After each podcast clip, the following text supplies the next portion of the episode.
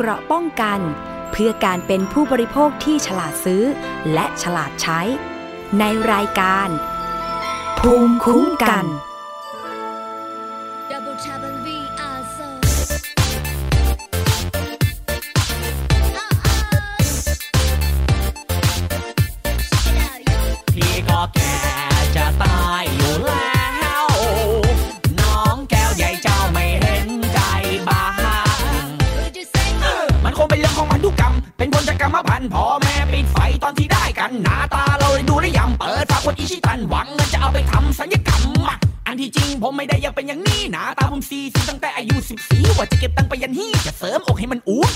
ให้มันนุ่มสักกะดุ้มสัก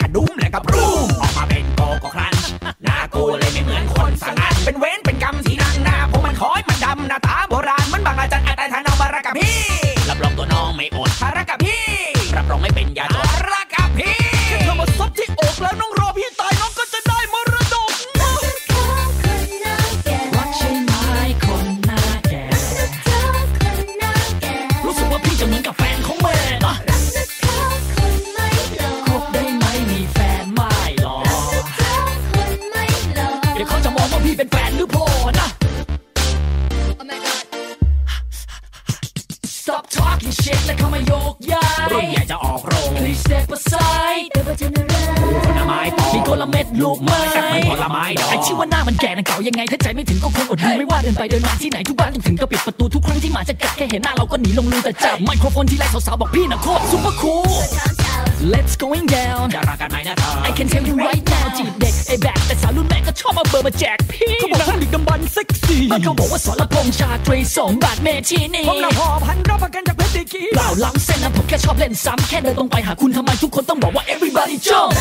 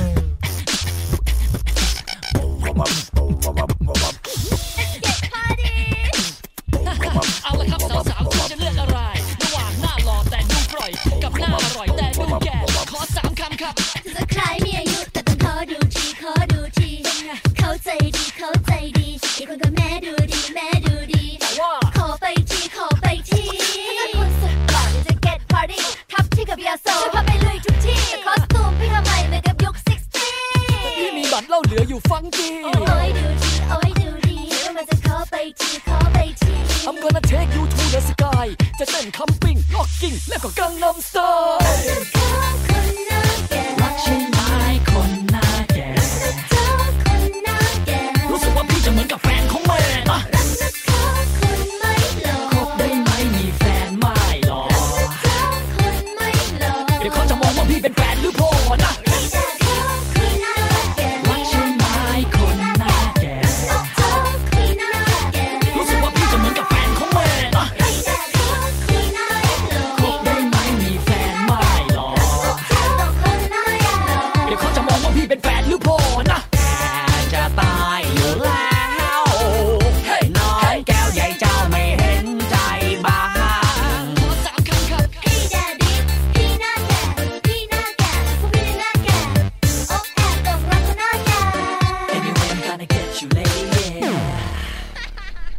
สวัสดีค่ะ ต้อนรับเข้าสู่รายการภูมิคุ้มกันรายการเพื่อผู้บริโภคกับดิฉันชนาทิพไพรพงศ์นะคะ ที่วิทยุไทย PBS ค่ะ www.thaipbsonline.net นะคะ เพราะออนอกจากนั้นค่ะ ยังสามารถฟังพร้อมกันที่สถานีวิทยุชุมชนขนงยาไซ จังหวัดสุพรรณบุรี FM 107.5เมกะเฮิร์สถานีวิทยุชุมชนปฐมสาคร จังหวัดสมุทรสาคร FM 106.25เมกะเฮิร์นะคะ สถานีวิทยุชุมชนคนเมืองลี้จังหวัดลำพูน FM 103.75เมกะเฮิรตซ์สถานีวิทยุชุมชนวัดโพธิ์บัลลังก์จังหวัดราชบุรีค่ะ FM 103.75เมกะเฮิรตซ์สถานีวิทยุชุมชนทุ่งหัวช้างจังหวัดลำพูน FM 106.25เมกะเฮิรตซ์และสถานีวิทยุชุมชนคนเขาวงจังหวัดกาฬสินธุ์นะคะ FM 89.5เมกะเฮิรตซ์ค่ะ ถ้ายังมีสถานีวิทยุใด ๆ ต้องการเชื่อมโยงสัญญาณรายการอีกก็ช่วยกรุณากรอกแบบฟอร์มนะคะ คือจะมีให้ดาวน์โหลดหน้าเว็บไซต์ www.thaipbsonline.net ด้านซ้ายมือนะคะ ข้างล่างตรงใต้กับผังรายการนะคะ ยังไงเดี๋ยวดิฉันรออีเมลของอสถานีต่างๆ ที่จะเชื่อมโยงก็แล้วกันไม่ว่าจะเป็นที่แจ้งความจำนงมานะคะทางหน้าเว็บไซต์ก็คือสถานีวิทยุ Forward Radio จังหวัดเชียงรายนะคะ เดี๋ยวก็จะรออีเมลค่ะคุณผู้ฟัง แล้วก็ ที่ Smart Radio 101ด้วยนะคะ ถ้าจะเชื่อมโยงแล้วก็ติดต่อมานิดนึงก็แล้วกัน เชื่อมโยงฟรีนะคะไม่มีสตุ้งสตังใด ๆ ทั้งสิ้นเพราะว่าไทย PBS เนี่ยเป็นสื่อสาธารณะ แล้วก็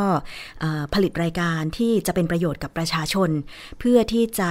ให้กระจายข้อมูลข่าวสารกันจริง ๆ นะคะ คุณผู้ฟัง เอาละวันนี้เปิดเพลงด้วย เพลงนี้หน้าแก่นะคะของดับเบิลเทพ กับทับทิมนะคะแต่ว่าเนื้อหาของเพลงก็บอกกันไปแล้วนะคะว่า ถึงพี่จะหน้าแก่แต่ว่าเอ๊หนูก็รักนะ พี่ไม่ต้องทำสัญญกรรมก็ได้มั้งอะไรอย่างนี้ แต่ทีนี้เมื่อวานนี้หลายท่านคงเห็นข่าวกันละ ดิฉันเองก็ได้แชร์นะคะ เกี่ยวกับการถแถลงข่าวใน Facebook Live ของผู้สื่อข่าวไทย PBS คุณกิติศักดิ์ไป การเปิดตัวของนักร้องรุ่นใหญ่นะคะ คุณสุรชัยสมบัติเจริญ ซึ่งได้เข้ารับการทำศัลยกรรม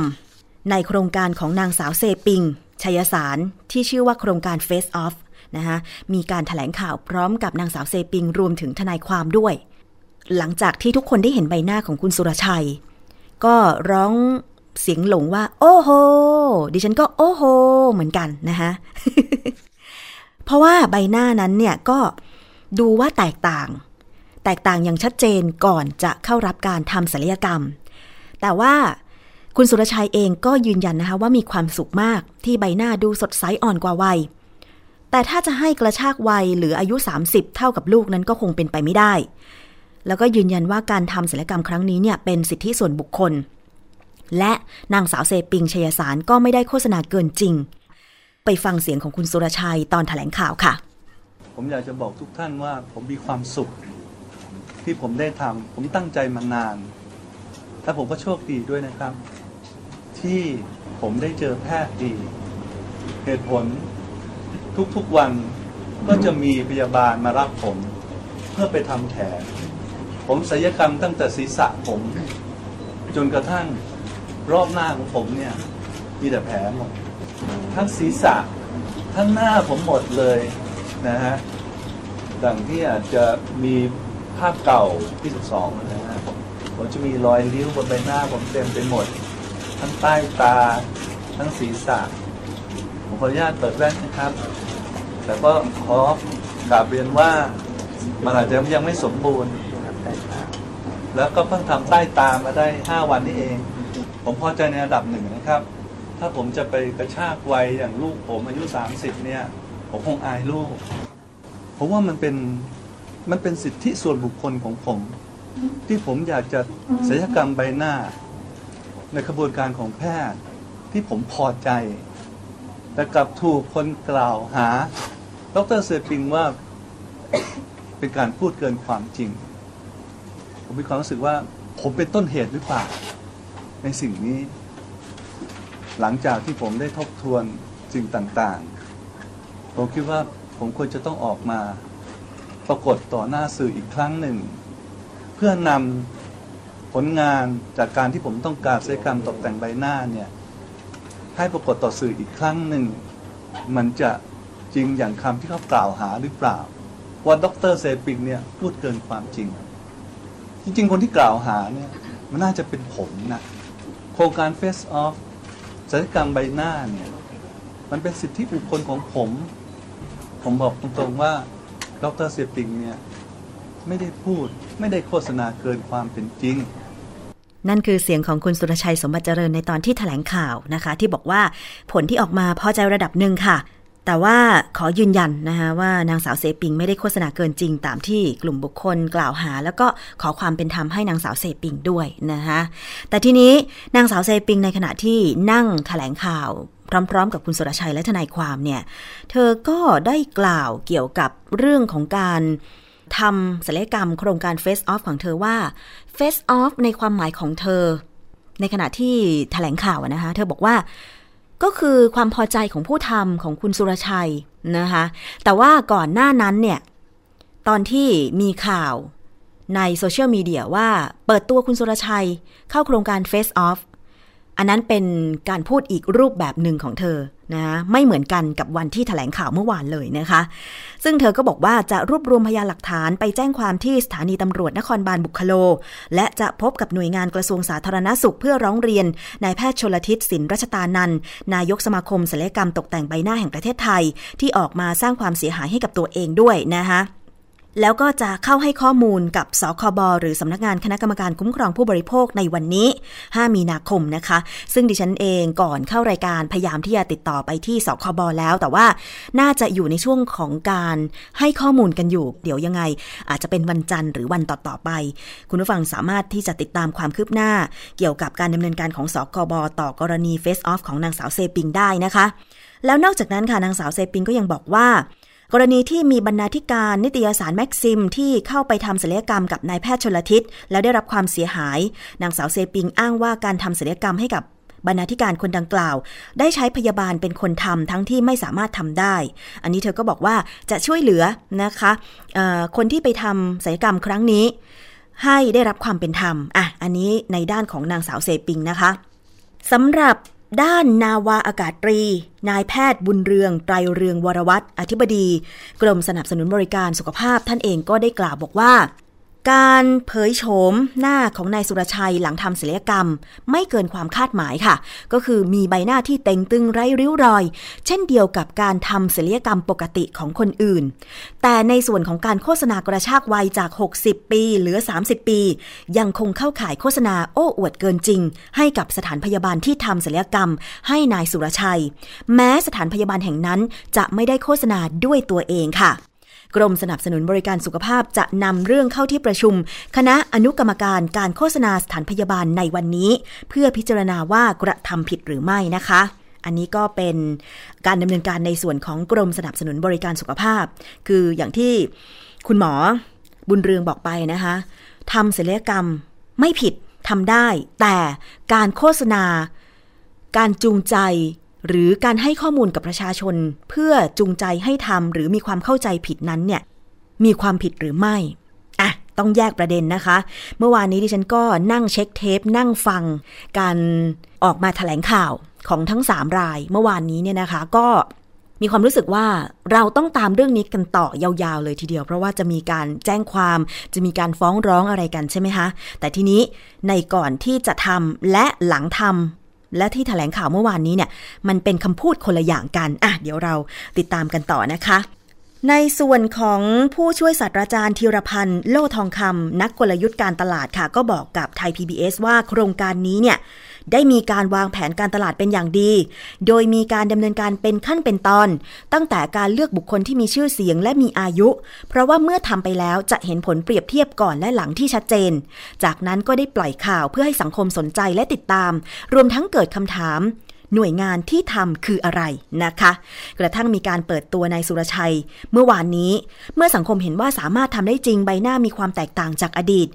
ยิ่งเป็นการเพิ่มความน่าเชื่อถือให้กับหน่วยงานนี้ทำให้คนอาจจะทำตาม ซึ่งถือว่าประสบความสำเร็จในแง่ของการตลาด นี่คือมุมมองของการตลาดนะคะ คุณผู้ฟัง ก็ลองนึกภาพตามนะคะ ว่าอยู่ดีๆ คุณสุรชัยสมบัติเจริญก็มีอายุมากแล้วแล้วตอนนี้เองก็ไม่ค่อยจะมีผลงานสักเท่าไหร่ แต่ว่าการมาทำโครงการของนางสาวเซปิง ซึ่งตัวเองก็ไม่ได้เป็นแพทย์ ไม่ได้เป็นหมอทางด้านศิลปกรรมเลย แต่ว่าตั้งโครงการหนึ่งขึ้นมา แล้วก็เอาไปเข้าร่วมกับคลินิก ย่านทาวอินทาวจุดประสงค์เพื่ออะไร แล้วก็มีการปล่อยข่าวก่อนหน้านี้ สื่อมวลชนเอง ในโลกสังคมออนไลน์ต่างๆ ข่าวออนไลน์ต่างๆ มีการไปทำข่าวกัน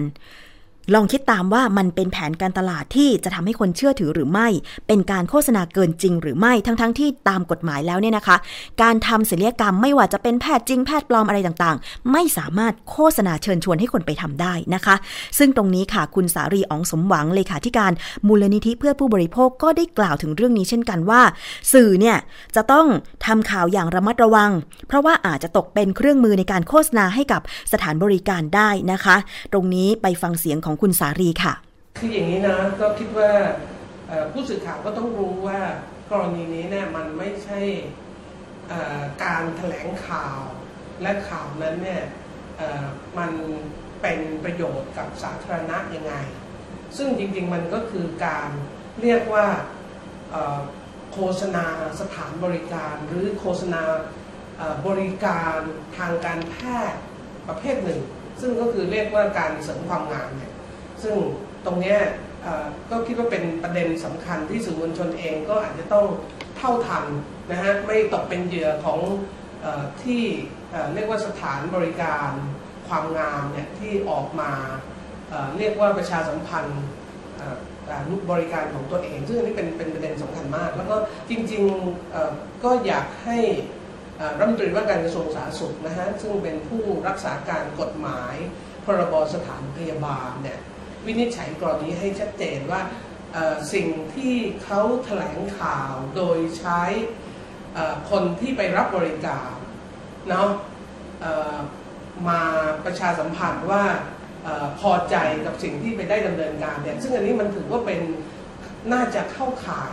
นะฮะน่าจะเข้าข่ายมาตรา 38 ของพรบสถานพยาบาลที่ห้ามไว้ชัดเจนนะว่าห้ามไม่ให้ผู้รับใบอนุญาตนะฮะนั่นหมายถึงว่าผู้รับใบอนุญาต หรือผู้ดำเนินการ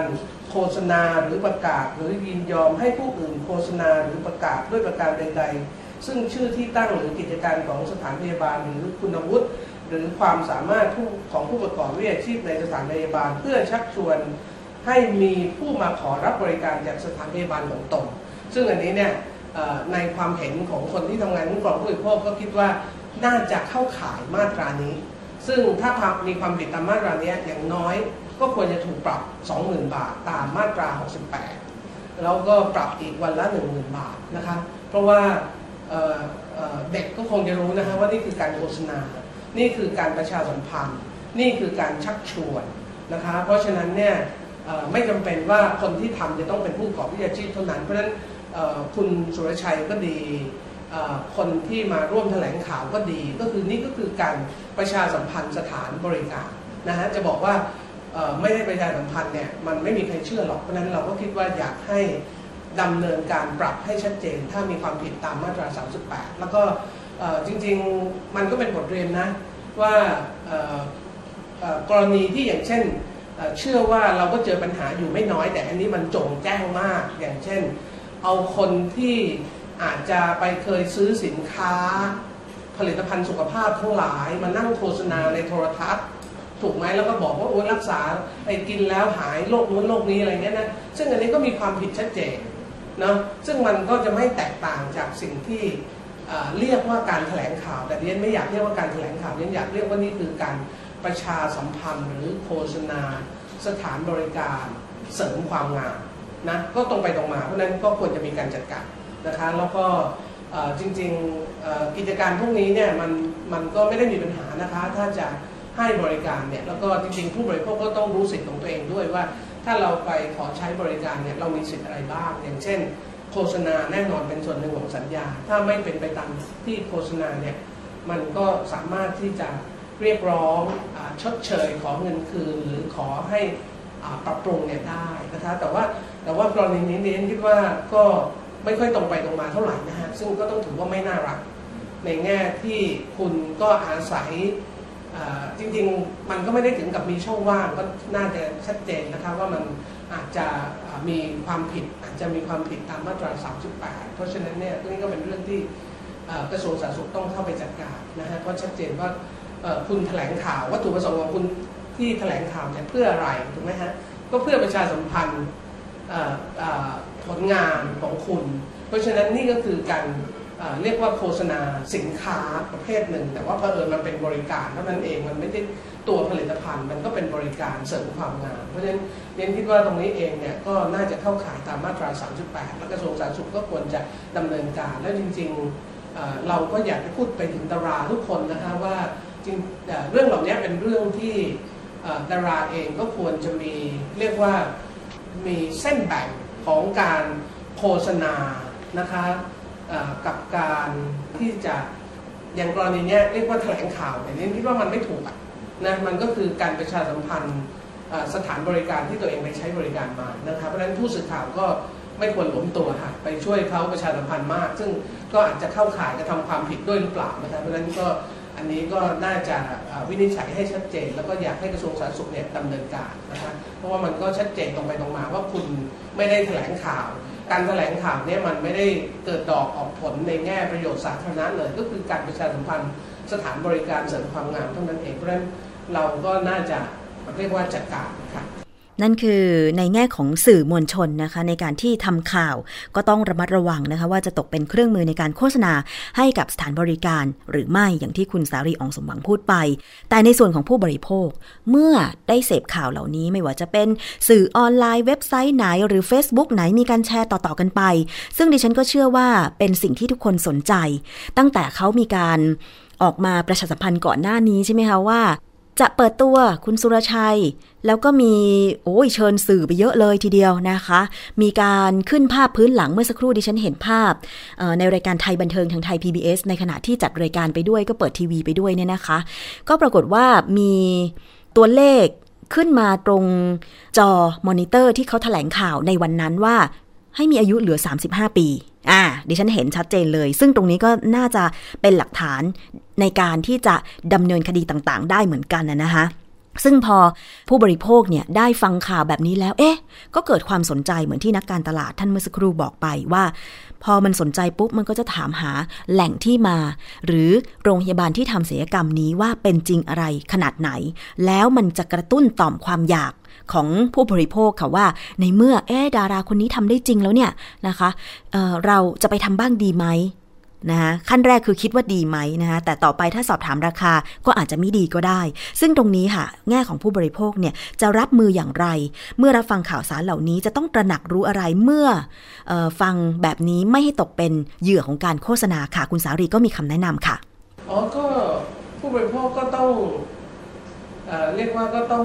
เท่าทันนะฮะเท่าทันแล้วก็ต้องรู้ว่าสิ่งเหล่านี้มันก็เป็นเรื่องที่ เป็นผลประโยชน์ของสถานบริการเสริมความงามนะคะเพราะฉะนั้นเนี่ยก็ต้องคิดว่าเรามีความจำเป็นที่ต้องทำมากน้อยแค่ไหนยังไงนะคะแล้วก็เน้นคิดว่าก็มันก็คงไม่ได้ถูกนะคะแล้วก็มันก็ไม่ได้มีกรณีที่มีความสำเร็จอย่างเดียวมันเราก็มีเรื่องร้องเรียนที่ทำแล้วไม่ได้อย่างที่โฆษณาเยอะแยะทำให้เป็นปัญหาทำให้เรียกว่าอย่างเช่นตาซึ่ง เดิมอาจจะไม่โตมากก็กลายเป็นตาตกอะไรเงี้ยนะฮะเพราะฉะนั้นตรงนี้มันก็มีมีข้อร้องเรียนในเรื่องพวกนี้อยู่ไม่น้อยผู้บริโภคเองก็ต้องก็ต้องเรียนรู้เรื่องเหล่านี้ด้วยก่อนที่จะเข้าไปเกี่ยวข้องนะฮะแล้วก็เน้นที่ว่าเรื่องเหล่านี้มันก็เป็นเรื่องธรรมชาตินะเพราะจริงๆผู้บริโภคก็ต้องรู้ว่านี่ก็คือธุรกิจ มันก็เป็นเรื่องตรงไปตรงมาธุรกิจก็อยากหาลูกค้า เพราะฉะนั้นคุณจะเป็นลูกค้าหรือเปล่าคุณก็ต้องตัดสินใจเองนะคะมันก็เป็นเรื่องตรงไปตรงมาผู้บริโภคก็ต้องฉลาด แล้วก็ต้องเท่าทันนะฮะเน้นที่ว่าก็ต้องดูว่าเรามีความจำเป็นต้องทำไหมหรือความจำเป็นที่ต้องเข้าไปเกี่ยวข้องเนี่ยมันมีมากน้อยแค่ไหนยังไงนะฮะเน้นคิดว่าก็เอ่อก็ต้องรู้ว่านี่ก็คือธุรกิจมันก็ต้องไปตรงมาไม่ได้มีอะไรซับซ้อนเลยนะคะมันก็เหมือนกับรายการโทรทัศน์อย่างที่บอกนะฮะที่โฆษณาผลิตภัณฑ์สุขภาพ แล้วเอาคนที่ใช้มาบอกว่ารักษาโรคนู้นโรคนี้ได้ แล้วคนที่ดูก็ ไป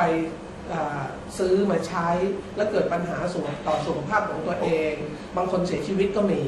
นะคะซึ่งอันนี้มันก็ผิดกฎหมาย เพราะฉะนั้นเนี่ยขอบเขตของการเรียกว่าโฆษณาสถานบริการเสริมความงามเนี่ยมันมีแค่ไหนซึ่งแน่นอนว่ากรณีนี้เนี่ยสถานเสริมความงามเนี่ยโฆษณาไม่ได้เลยนะฮะซึ่ง หมายถึงว่าที่จะเอ่ยชื่อที่จะบอกชื่ออะไรเนี่ยนะฮะเพราะว่าเพราะฉะนั้นตรงนี้เองเนี่ยก็เรียนคิดว่าถึงแม้ว่าจะไม่ได้พูดถึงชื่อ แต่ทุกคนก็รู้นะคะเพราะฉะนั้นกระทรวงสาธารณสุขก็ต้องพิจารณาว่ากรณีนี้เข้าข่ายมาตรา 38 หรือเปล่านะคะก็คงชัดเจนลงไปตรงนั้นผู้บริโภคก็เรียนคิดว่าก็ต้องเท่าทันฉลาดพอนะฮะก็คุณก็ต้องตัดสินใจเอง เราก็เคารพการตัดสินใจ แต่ว่าถ้าเมื่อ มีปัญหาเนี่ยคุณก็สามารถที่จะใช้สิทธิ์ของคุณได้ค่ะค่ะนั่นคือคำแนะนำจากคุณสารีอองสมหวังเลขาธิการมูลนิธิเพื่อผู้บริโภคนะคะ เพราะฉะนั้นผู้บริโภคต้องตระหนักรู้ค่ะ ว่ามีความจำเป็นกับตัวเองมากขนาดไหน เป็นสิทธิ์ส่วนบุคคลก็จริงนะคะ แต่ว่าเมื่อเราได้ยินได้ฟังโฆษณาที่เกินความเป็นจริง จูงใจแบบนี้เนี่ยนะคะ แล้วก็ผิดกฎหมายด้วยเนี่ยก็มีสิ่งที่เราจะต้องตระหนัก แล้วก็ต้องออฟังหูไว้หู เอาไว้ก่อนนะคะความอยากบางทีก็เข้าใจว่ามันเป็นธรรมชาติของมนุษย์นะนะคะแต่ว่าบนพื้นฐานนั้นเนี่ยมันปลอดภัยไหมมันดีไหมสำหรับตัวเรา แล้วก็สำหรับสังคมนี้เนี่ยนะคะคือพอคนคิดว่าจะทำอะไรกับตัวเองก็ได้นะะแล้วก็ไปโฆษณาโน่นนี่นั่นไปจูงใจให้คนอื่นทำอีก แล้วก็คนคนนั้นบางทีก็อาจจะต้องหาทางทุกวิถีทางให้ได้ทำ อันนี้ก็อาจจะกลายเป็นความทุกข์ใจ แล้วก็นำพาความเชื่อความต้องการของสังคมไปอีกทิศทางหนึ่งนะคะ ก็ต้องตระหนักว่าใครได้ประโยชน์ใครเสียประโยชน์และปลอดภัยกับตัวเราจริง ๆ หรือไม่นะคะ ทางด้านกรรมการแพทยสภาค่ะ ก็ยืนยันว่าการทำศัลยกรรมใบหน้าของนายสุรชัยสมบัติเจริญ เป็นการทำศัลยกรรมแบบเฟสลิฟไม่ใช่การทำเฟสออฟนะคะ นายแพทย์สัมพันธ์คมฤทธิ์เลขาธิการแพทยสภากล่าวว่า คณะกรรมการบริหารแพทยสภา ได้พิจารณากรณีกรณีที่นายแพทย์ที่ถูกกล่าวอ้าง ถึงว่าเกี่ยวกับการทำศัลยกรรมใบหน้าของนายสุรชัย เป็นการตรวจสอบนะคะว่า ซึ่งการตรวจสอบการโฆษณาเกินจริงของดรเซปิง ไม่เกี่ยวข้องกับแพทยสภา เพราะว่าดรเซปิงไม่ใช่แพทย์ เป็นหน้าที่ของสำนักงานคณะกรรมการคุ้มครองผู้บริโภค หรือสคบที่ต้องตรวจสอบนะคะ การทำเฟสออฟก็คือการเปลี่ยนใบหน้าไม่ใช่การดึงหน้า ซึ่งจากการที่ได้เห็นใบหน้าหลังทำศัลยกรรมของนายสุรชัย เป็นการทำศัลยกรรมแบบ facelift คือการดึงทั้งใบหน้าให้ตึงขึ้นเท่านั้น มีการฉีดโบท็อกซ์เพื่อลดการหดตัวของกล้ามเนื้อ ไม่ให้เกิดริ้วรอยหรือร่องลึกของผิวหนัง และฉีดฟิลเลอร์ให้ผิวหน้าเต่งตึง เต็ม ซึ่งจะทำให้ใบหน้าดูเด็กลง ไม่ใช่วิธีการใหม่ หากคิดจะทำจะต้องเป็นแพทย์เท่านั้นที่เราจะต้องเลือกทำนะคะ ซึ่งประเทศไทยมีแพทย์ที่เก่งอยู่มาก ไม่ใช่แค่แพทย์ที่ทำให้คุณสุรชัยเท่านั้นนะคะ อันนี้นายแพทย์สัมพันธ์คมฤทธิ์เลขาธิการแพทยสภาได้กล่าวค่ะ เพราะฉะนั้นก็เป็นสิ่งที่เตือนใจผู้บริโภคได้นะคะ เมื่อคิดจะทำศัลยกรรมต่างๆ ศึกษาให้ดีนะคะ อย่าไป หลงเชื่อเสียเงินเสียทองมากมายเป็นแสนแสนเป็นล้านล้าน เพียงเพื่อเราจะได้ทำศัลยกรรมให้ตัวเองดูดีขึ้น แล้วก็เป็นสิ่งที่มันเกิดขึ้นมานานอย่างที่บอกไปว่าเฟสลิฟมันมีมานานก็คือการดึงหน้าการลดริ้วรอย แต่มาใช้คำว่า face off เนี่ยมันผิด เพราะว่าไม่มีคำว่า face off ในสารบบทางด้านการแพทย์เลยนะคะ เอาละเดี๋ยวมาติดตามการทำงานของสคบว่าจะดำเนินการกับเรื่องนี้อย่างไรแม่ทุกคนก็อยากสวยใช่ไหมคะเหมือนคุณแอมสาวรักษ์เพลงนี้เลยอยากสวยแต่ทำไมไม่สวยไปทำศัลยกรรม แล้วบางคนก็ไม่ได้สวยตามใจต้องการเลย แต่ดิฉันคิดว่าจะสวยต้องสวยมาจากข้างในนะคะ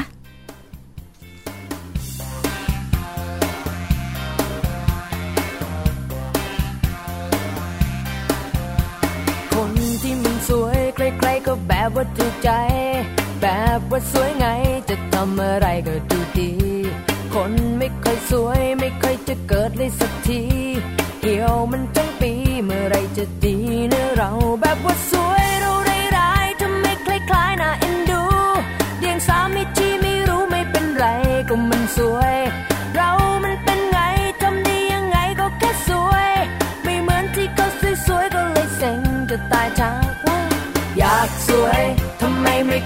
สวย ก็ไอ้กระจกเห็นสวยส่องแล้วไม่สวยอย่างเงี้ย ไม่สวยแล้วยังจะปากเสีย มันจะจะอ่อนจะเพลียอย่างเนี้ยจะไม่ให้เศร้ายังไงล่ะน้อง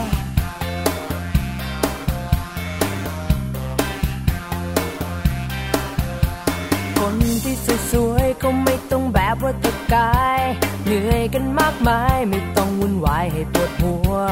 คนไม่ค่อยสวยคงต้องไปพาตลอดตัว เจ็บก็ไม่กลัวให้พากี่ทีก็เอาแบบว่าสวยเราได้ร้ายทำไมคล้ายๆน่าเอ็นดู เดียงสามิชีไม่รู้ไม่เป็นไรก็มันสวย เรามันเป็นไงทำได้ยังไงก็แค่สวย ไม่เหมือนที่เขาสวยๆก็เลยเซ็งจะตายจากเธออยากสวยทำไมไม่ค่อยสวย ก็ไอ้กระจกเห็นสวยส่องแล้ว สวยแล้วยังจะปากเสีย มันจะจะอ่อนจะเพลียอย่างนี้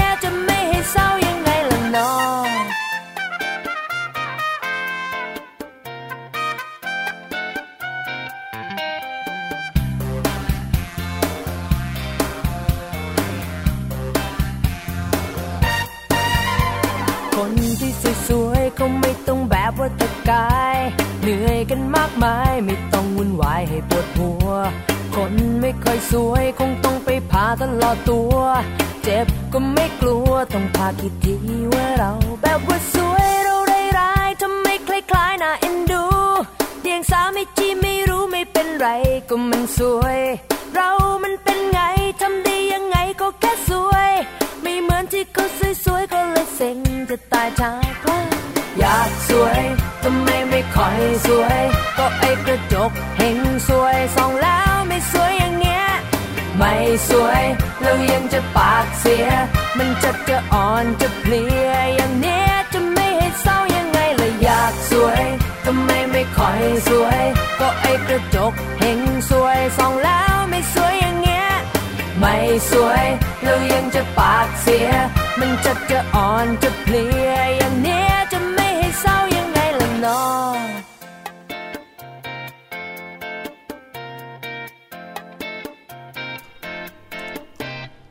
ค่ะ เหมือนที่คุณแอมสวรักษ์พูดเลยนะคะ ถ้าไม่สวยแล้วอย่าปากเสียนะคะ ต้องพูดดีๆไว้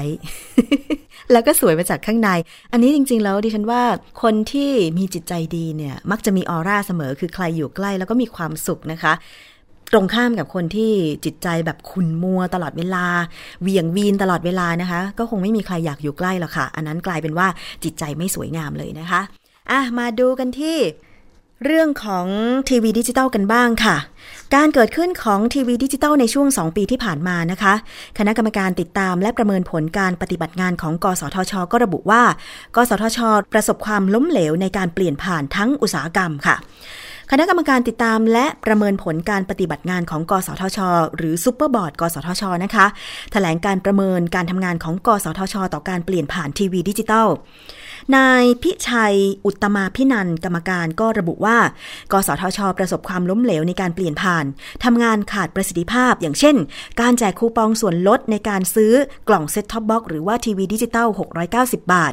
การสร้างความเข้าใจต่อการนำคูปองไปใช้แลกกล่อง และกระบวนการทางเทคนิคที่ทำให้ประชาชนเข้าไม่ถึงการรับชม รวมทั้งผู้ผลิตรายการเองก็ไม่สามารถผลิตรายการที่มีคุณภาพ ส่งผลกระทบต่อการรับชม และทำให้บางช่องนั้นขาดรายได้นะคะ นายมานะ ตรีรยาภิวัฒน์ คณบดี คณะนิเทศศาสตร์ มหาวิทยาลัยหอการค้าไทยก็ระบุว่า มีหลายประเด็นค่ะ ที่กสทช ต้องเร่งแก้ปัญหา ขณะเดียวกันการออกอากาศของผู้ประกอบการ ก็ไม่ได้สร้างความโดดเด่นด้านเนื้อหารายการเลย ส่งผลให้หลายช่องต้องปรับตัวและบางรายก็ต้องปิดตัวลงนะคะ อันนี้ในส่วนของผู้บริโภคเป็นยังไงบ้าง จากการรับชมทีวีดิจิตอลที่เกิดขึ้น ไม่ต่ำกว่า 20 ช่องในช่วง 2 ปีที่ผ่านมา เข้าถึงกันทั่วถึงแล้วหรือยังนะคะแล้วก็เอ่อเนื้อหารายการถูกต้องตรงใจแล้วหรือยัง อันนี้สะท้อนความคิดเห็นมาหน้าเว็บไซต์ได้นะ www.thaipbsonline.net นะคะ บางคนเนี่ยก็มีแนวทางแนวคิดเรื่องของออการที่จะเลือกรับชมรายการทีวีต่างๆ ในยุคทีวีดิจิตอลอยู่แล้ว เพราะว่าบางช่องเนี่ยดิฉันก็ต้องยอมรับว่ามันเหมือน ไปถอนรายการมาจากช่องฟรีทีวี ซึ่งเดิมมีอยู่ 6 ช่อง แล้วก็มาฉายในช่องของบริษัทตัวเองที่ได้ทีวีดิจิตอลใหม่ อันนี้ไม่ต้องพูดถึงว่าค่ายเพลงอะไรต่างๆ ก็ได้ช่องทีวีดิจิตอลเพิ่มขึ้น ก็ไปถอนรายการจากฟรีทีวีเดิมมาฉายในช่องตัวเองนะคะ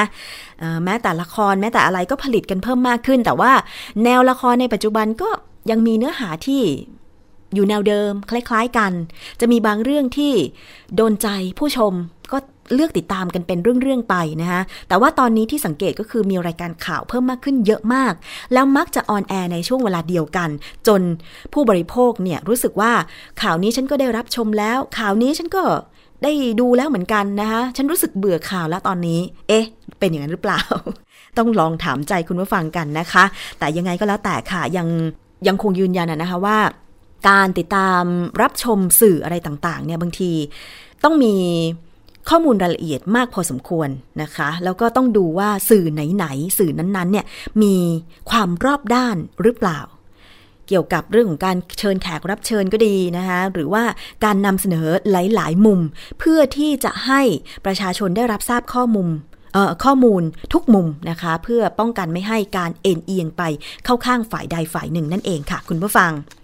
เอาละมาถึงเรื่องของภัยแล้งตอนนี้เมื่อวานนี้ฉันก็ได้นำเสนอเกี่ยวกับการรับมือภัยแล้ง การขาดแคลนน้ำใช้ในโรงพยาบาลต่างๆ ซึ่งตอนนี้กระทรวงสาธารณสุขก็ได้มีการสั่งเตรียมพร้อมมีแผนที่จะออรองรับน้ำ เพื่อไม่ให้ขาดแคลนสำหรับในปีนี้ แล้วก็แผนระยะยาวนะคะ ว่าจะต้องมีการขุดหาแหล่งน้ำเพิ่มเติม แล้วก็ดูแลคุณภาพน้ำเพื่อไม่ให้กระทบต่อการรักษาหรือการใช้ล้างเครื่องไม้เครื่องมือ เพราะว่าเเครื่องไม้เครื่องมือบางชนิดเนี่ยถ้าน้ำไม่สะอาดจริง ๆ จะมาใช้ล้างจะมาทำการรักษาผู้ป่วยเนี่ยก็อาจจะเกิดผลกระทบนะคะ ไปดูสถานการณ์น้ำในจังหวัดต่างๆค่ะ นอกจากสถานการณ์น้ำในเขื่อนใหญ่เกือบทุกแห่งจะมีภาวะที่น่าห่วงก็คือมีน้ำน้อยนะคะ แหล่งน้ำตามธรรมชาติก็เริ่มแห้งขอดลงค่ะทำให้ประชาชนในหลายพื้นที่กำลังขาดน้ำสำหรับอุปโภคบริโภคแล้วนะคะภัยแล้งวันนี้ส่งผลกระทบหนักอย่างเช่น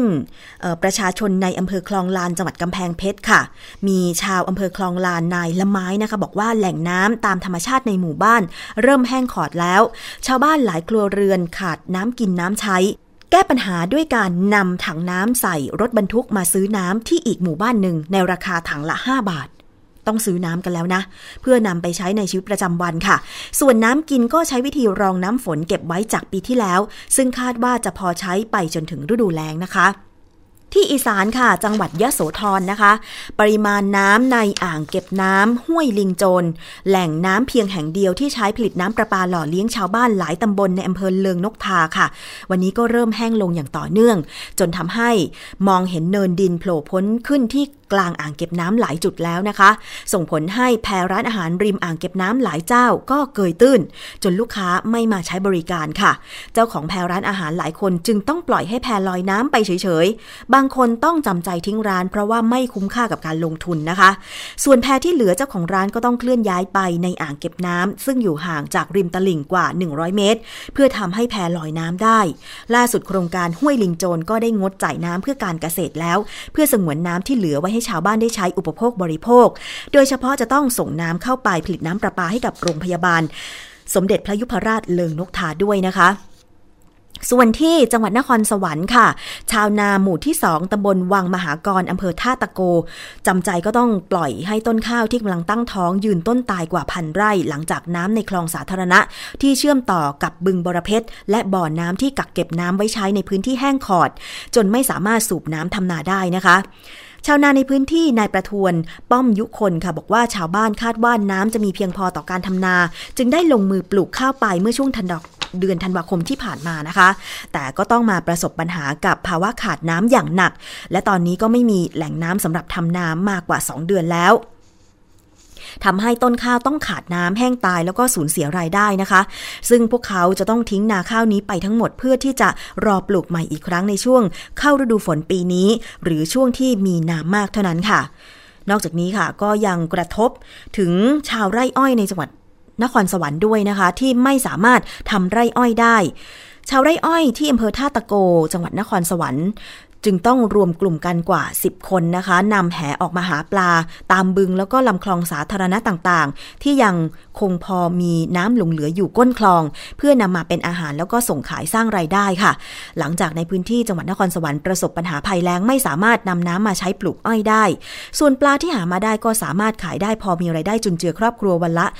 200-300 บาทเท่านั้น แต่การหาปลาแต่ละครั้งก็เป็นไปด้วยความยากลำบาก เพราะว่าตามคลองหนองบึงต่างๆ ก็แทบจะไม่มีน้ำให้จับปลาเลยนะคะ อันนี้เป็นความเดือดร้อนของประชาชนเกือบทั่วประเทศทีเดียวกับภาวะภัยแล้งที่เกิดขึ้น เพราะฉะนั้นค่ะสำหรับในส่วนที่พื้นที่ที่ยังมีน้ำกินน้ำใช้อยู่ ก็คงจะต้องประหยัดน้ำเพื่อที่จะแบ่งปันผันน้ำให้กับพื้นที่อื่น ๆ ในการที่จะ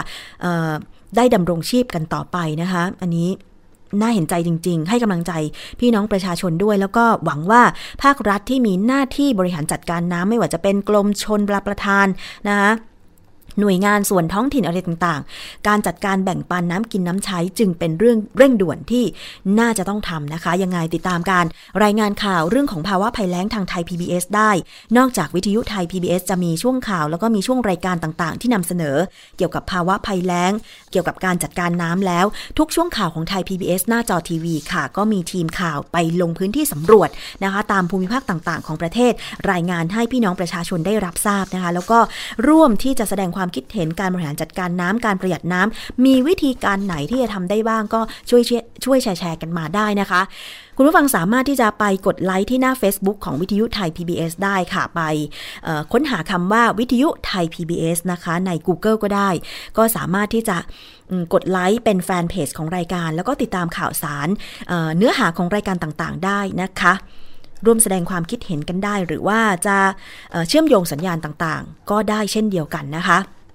Facebook ของวิทยุไทย PBS ออนไลน์ค่ะในช่วงนี้นะคะเป็นช่วงท้ายๆของรายการภูมิคุ้มกัน วันที่ 15 มีนาคมนี้ค่ะ ก็จะเป็นวันผู้บริโภคสากลคุณผู้ฟัง ทุกปีเนี่ยนะคะก็จะมีการจัดงาน เรื่องของการคุ้มครองผู้บริโภค ซึ่งในปีนี้ก็เช่นเดียวกันค่ะ ก็จะมีการจัดงาน เพราะว่า ผู้บริโภคก็คือทุกคนที่อยู่บนโลกใบนี้แหละ ไม่เฉพาะชาวไทยนะคะทุกคนเลยทีเดียว เพราะฉะนั้นเนี่ยในเรื่องผู้บริโภคของแต่ละประเทศเนี่ยนะคะ ก็มีการนำมาเปรียบเทียบกันว่าของไทยแตกต่างจาก ต่างประเทศอย่างไร แล้วก็กฎหมายคุ้มครองผู้บริโภคเนี่ยนะคะ มีความก้าวหน้าไปมากน้อยแค่ไหน ซึ่งของไทยเองก็ไม่ได้มีกฎหมายคุ้มครองผู้บริโภคโดยตรง อย่างที่มีความพยายามที่จะผลักดันให้มีองค์การอิสระเพื่อการคุ้มครองผู้บริโภค ซึ่งผลักดันเป็นกฎหมาย แต่ตอนนี้ก็ยังไม่เป็นรูปเป็นร่างแต่อย่างใดนะคะ แต่ในส่วนของต่างประเทศเองคุณผู้ฟัง ก็มีหลายประเทศที่เขาก้าวหน้าไปมากในเรื่องการคุ้มครองผู้บริโภคนะคะ ซึ่งทางรายการภูมิคุ้มกันเองก็นำเสนอเรื่องนี้ไปหลาย ๆ ครั้งแล้วนะคะ ซึ่งหน่วยงานที่ทำหน้าที่ในการที่จะให้ข้อมูลว่าทำไม ประเทศไทยของเราจึงควรจะต้องมีกฎหมาย องค์การอิสระเพื่อการคุ้มครองผู้บริโภคก็คือ มูลนิธิ เพื่อผู้บริโภคนะคะซึ่งมีความพยายามมาโดยตลอดค่ะ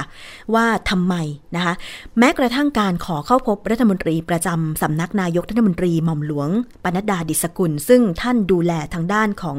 งานคุ้มครองผู้บริโภคของรัฐบาลชุดนี้อยู่เนี่ยนะคะ ซึ่งเมื่อหลายวันก่อนค่ะ ทางตัวแทนเครือข่ายผู้บริโภคไม่ว่าจะเป็นคุณสารีนะคะหรือว่าทางคุณบุญยืนสิริธรรมก็ได้เข้าพบรัฐมนตรีประจำสำนักนายกรัฐมนตรีไปแล้วนะคะ แล้วก็เป็นการให้ข้อมูล เกี่ยวกับว่าทำไม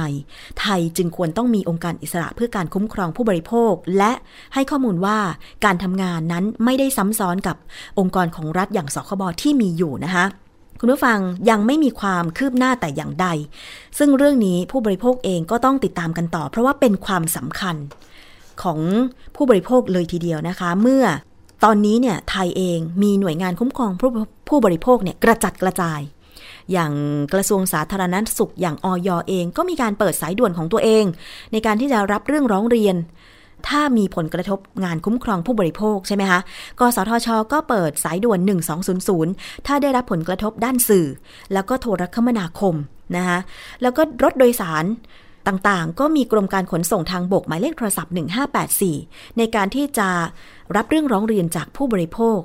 แต่ว่ามันไม่มีหน่วยงานกลางที่จะทำงานบูรณาการก็คือ สามารถร้องเรียนได้ที่เดียว แล้วก็จัดการให้เบ็ดเสร็จยังไม่มีเลย เพราะฉะนั้นเนี่ยจึงแยกกันทำงาน บางทีการที่มีเรื่องราวร้องเรียนเรื่องหนึ่งเนี่ยต้องไปตามกับหลายหน่วยงาน เดี๋ยวก็ไปตามกับหน่วย งานที่เราร้องเรียน แล้วก็อีกหน่วยนั้นน่ะก็ส่งเรื่องไปให้ทางสคบก็ส่งเรื่องไปอีกหน่วยหนึ่งเพื่อให้ตัดสิน เรื่องประกันภัยก็ต้องไปที่คอปพออย่างนี้นะคะซึ่งมันหลายขั้นตอนใช้ระยะเวลาที่ยาวนาน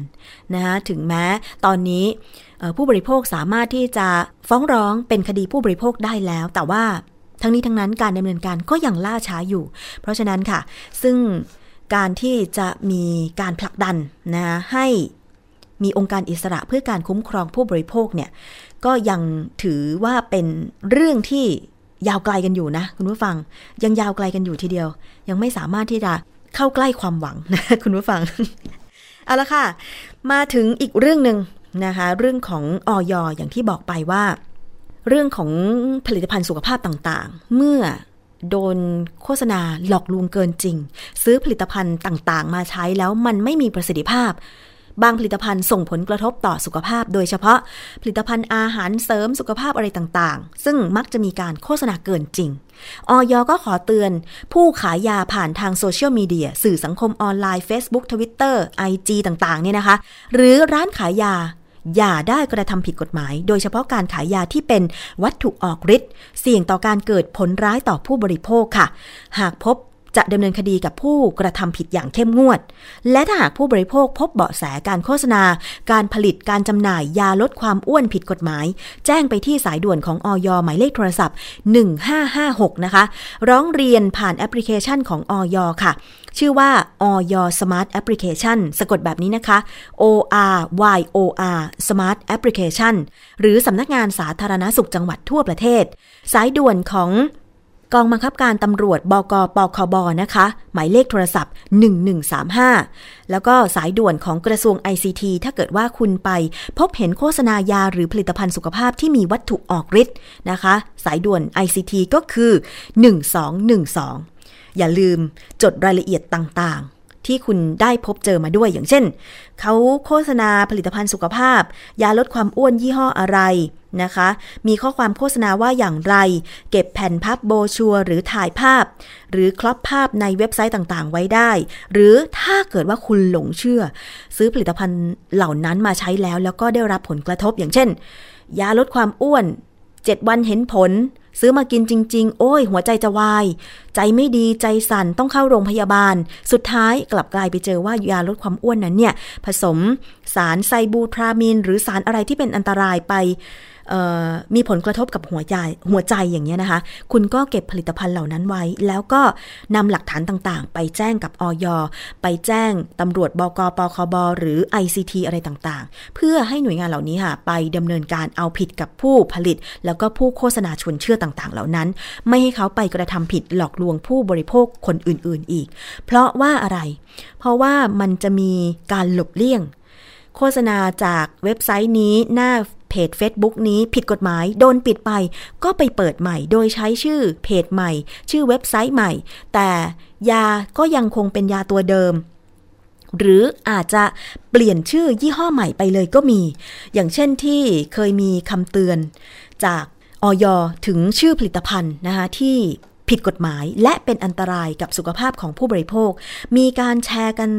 เยอะเลยนี่ฮะดิฉันก็ยังแชร์ ซึ่งคุณผู้ฟังสามารถที่จะเข้าไปอ่านได้ในเว็บไซต์ของออยนะคะในเพจของออยซึ่งมันอันตรายจริง ๆ เลยต้องย้ำเตือนกันเป็นประจำ ไม่เช่นนั้นแล้วเนี่ยนะคะ ผู้ที่ตกเป็นเหยื่อก็คือผู้ที่ต้องการลดความอ้วน ผู้ที่อยากสวยอยากงาม แต่ว่าไม่อยากออกกำลังกาย มันจะเป็นไปได้ยังไง เรากินกินกินเข้าไปขนาดนั้น แต่ว่าจะมียาอะไรที่ไปยับยั้งไม่ให้มันสะสมในร่างกาย มันไม่มีหรอกค่ะ นอกจากที่เราจะเผาผลาญเอาส่วนเกินเหล่านั้น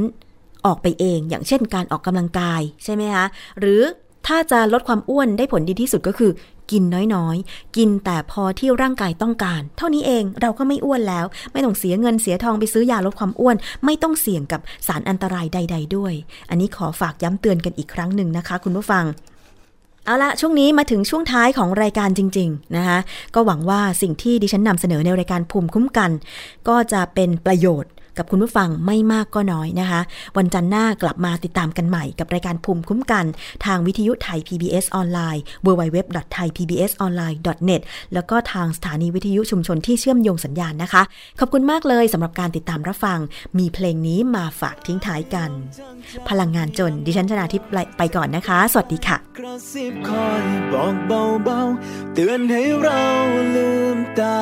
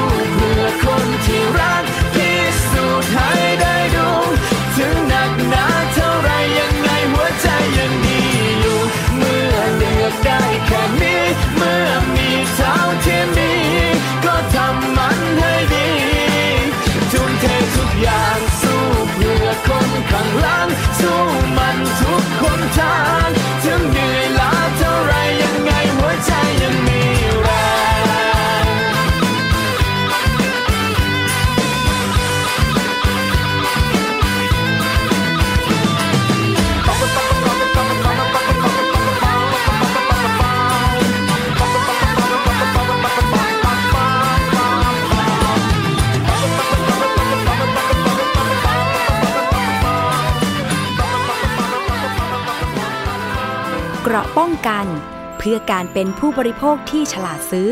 และฉลาดใช้ ในรายการ ภูมิคุ้มกัน